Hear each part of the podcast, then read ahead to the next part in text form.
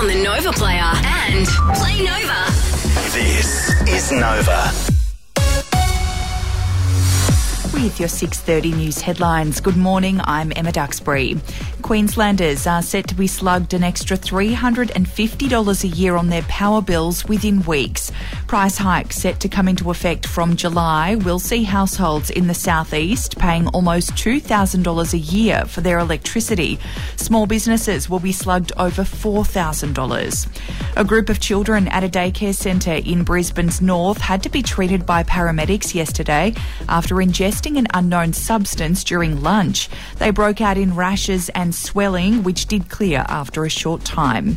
New data has revealed Queensland has the second highest rate of flu cases in the country. Almost 2,000 infections have been reported in the past week. The Northern Territory has the highest number, almost double. It's National Sorry Day, acknowledging the impact of stolen generations for First Nations people.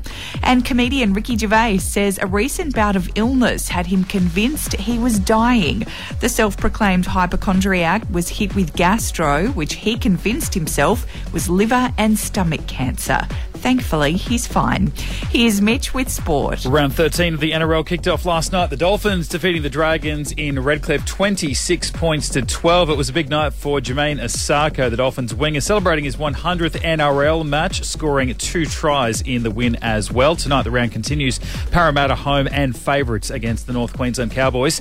A hit to the Super Netball competition. Collingwood confirmed to withdraw after this season. Talks already underway for a replacement side. And Manchester United only needs a draw against Chelsea this morning to guarantee themselves Champions League football for next season. Midway through the second half, Man U lead 2 0. Yeah. If you need a real good rate on a car or home loan, talk to a real good sport at loans.com.au, proud premier sponsor of the Brisbane Broncos. A top of 24, sorry, 26 degrees today. Right now it is 11, and you're up to date on Nova.